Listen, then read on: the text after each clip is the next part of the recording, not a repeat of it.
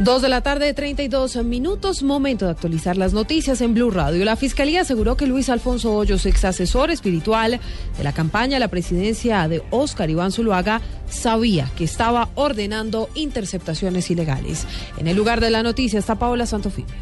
Por los delitos de concierto para delinquir, espionaje, violación de datos personales, uso de software malicioso y acceso abusivo a un sistema informático, tendrá que responder Luis Alfonso Hoyos, ex asesor espiritual de la campaña presidencial de Óscar Iván Zuluaga. El fiscal del caso argumentó ante el juez sesenta y siete de Control de Garantías que Hoyos tenía pleno conocimiento de las actividades ilícitas que estaba realizando Andrés Fernando Sepúlveda, el hacker condenado a diez años de prisión por interceptar ilegalmente el proceso de paz y los correos del ex vicepresidente Francisco Santos. Señaló además que incluso se entregó una millonaria suma de dinero a cambio de información que reposaba en la base de datos secretos de la Policía Nacional. Paola Santofimio, Blue Radio.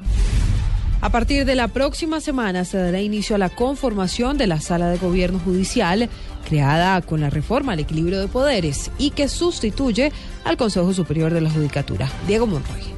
El próximo veintiocho de agosto se vence el primer plazo establecido para la conformación de la Sala de Gobierno Judicial que reemplazó al Consejo Superior de la Judicatura, eliminado con la reforma de equilibrio de poderes. El ministro de Justicia, Jessie Reyes, se refirió a este tema. Se inscribieron candidatos tanto para representantes de empleados como para representantes de jueces y magistrados.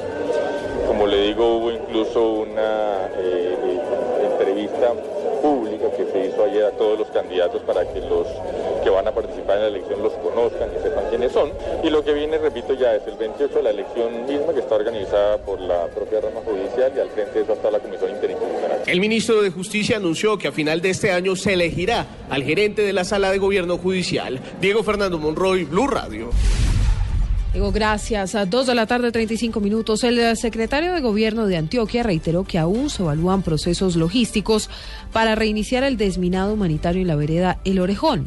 Aseguró que la suspensión de estas labores no tiene relación con ninguna amenaza, como le indicó la guerrilla de las FARC. Se espera en los próximos minutos una declaración del presidente Juan Manuel Santos desde Bucaramanga con respecto a esta denuncia que hizo la guerrilla de que por cuenta de presencia de paramilitares en la zona no se había podido reiniciar las labores de desminado humanitario. Vamos a Medellín, Irma María Zapata. Los motivos por los que aún no se reinicia el desminado en la vereda Orejón de Briceño son cuestiones de logística y replanteamiento de protocolos de seguridad para que no se repitan hechos como los que causaron la muerte del soldado Wilson de Jesús Martínez. Así lo confirmó el secretario de Gobierno de Antioquia, Esteban Mesa, quien aseguró que no hay relación entre amenazas de bandas criminales con la suspensión de las labores en la zona. Lo que yo tengo entendido, y esto pues con, con el liderazgo del Gobierno Nacional, es que allí se están haciendo unas adecuaciones en la metodología, en la tecnología y en los equipos para continuar el proceso de desminado, eh, teniendo en cuenta el accidente en el que lastimosamente perdió la vida un soldado. Entonces no veo la relación entre una cosa y la otra. En Briceño hay presencia del Frente treinta y seis de las FARC y el denominado Clan Úsuca, indicó el secretario de Gobierno. Sin embargo, aún no se ha determinado de qué grupo armado vendrían las amenazas. En Medellín, Lina María Zapata, Blue Radio. dos treinta y seis, a trece de los catorce heridos en el accidente de un vehículo de la caravana del presidente Santos en Bucaramanga serán dados de alta esta tarde. Esto de acuerdo con el reporte médico de las autoridades. Solamente permanecerá hospitalizado un suboficial de la policía, quien hace parte del servicio de protocolo de presidencia. Este tiene lesiones graves. A Javier Rodríguez. En estos momentos se normaliza el tráfico de automotores hacia el aeropuerto Palo Negro luego que dos grúas sacaran el bus del C E A que se accidentó con catorce personas a bordo que resultaron heridas y que hacían parte de la caravana del presidente Juan Manuel Santos que se encuentra en la capital santanderiana. Los heridos fueron trasladados al hospital del municipio de Girón, a la clínica cardiovascular del municipio de Florida Blanca y al hospital universitario de Santander, donde se encuentra el sargento del ejército John Jairo Espina, el más delicado, como lo explica el comandante de la policía de tránsito de esta región del país, mayor Jorge Salinas. Se trasladó, fue remitida hacia el hospital universitario, estamos a la espera de la que nos comunique por parte del hospital el estado en que se encuentra esta persona. Al parecer, según las autoridades, una falla mecánica provocó el accidente de este bus de la caravana presidencial. En Bucaramanga, Javier Rodríguez, Blue Radio.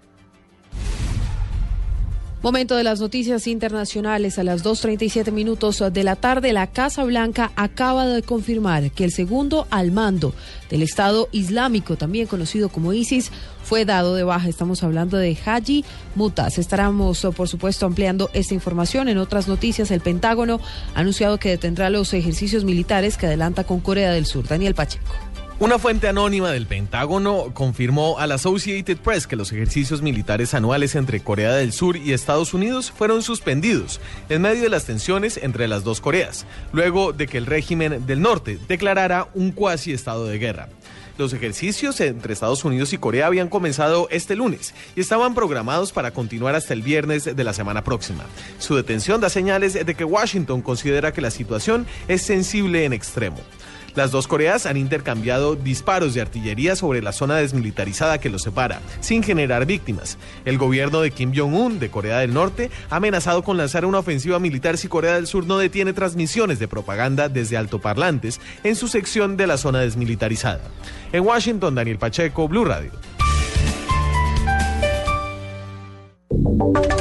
Y ahora en Blue Radio, la información de Bogotá y la región. Momento de las noticias de Bogotá. La Secretaría de Salud hizo un llamado a las E P S para que cambien los mecanismos de atención a los usuarios y así evitar más muertes por negligencia. Daniela Morales. El secretario de Salud, Mauricio Bustamante, aseguró que aún se sigue utilizando el método de las tutelas por parte de los usuarios que acceden al servicio de salud, porque dice que en este momento está siendo deficiente el trabajo de las E P S en lo que tiene que ver con atención. Cerca de ciento dieciocho mil tutelas se presentaron el año anterior, eh, que corresponde a, un, a una cuarta parte de las tutelas que se presentaron en el país. Eso significa que la ciudadanía todavía sigue utilizando la tutela para acceder a los servicios de salud. Y lo otro que se ha resaltado es que realmente existen barreras al acceso efectivo. Por esto hizo un llamado a todos los centros de salud y también a las E P S a que cambien o mejoren los mecanismos de atención para que pueda ser oportuna y efectiva el acceso a la salud. Daniela Morales, Blue Radio. ¿Y cómo está la movilidad a esta hora en Bogotá? Le preguntamos a Sofía Bonetti. Buenas tardes. A esta hora en la capital un camión colisionó con un ciclista en la avenida La Esperanza con carrera ciento tres sentido oriente occidente. El hecho dejó una persona lesionada. Además de esto, sobre la calle ciento cincuenta A con carrera cuarenta y cinco sentido oriente occidente se registra el atropello de un vehículo particular a un peatón. Y finalmente algunas vías principales registran alto flujo vehicular. Estas son la calle ciento veintisiete entre carreras once y cuarenta y siete en ambos sentidos, la calle cien desde el sector de La Floresta hasta la carrera séptima sentido occidente Occidente Oriente. Sofía Bonet, Blue Radio.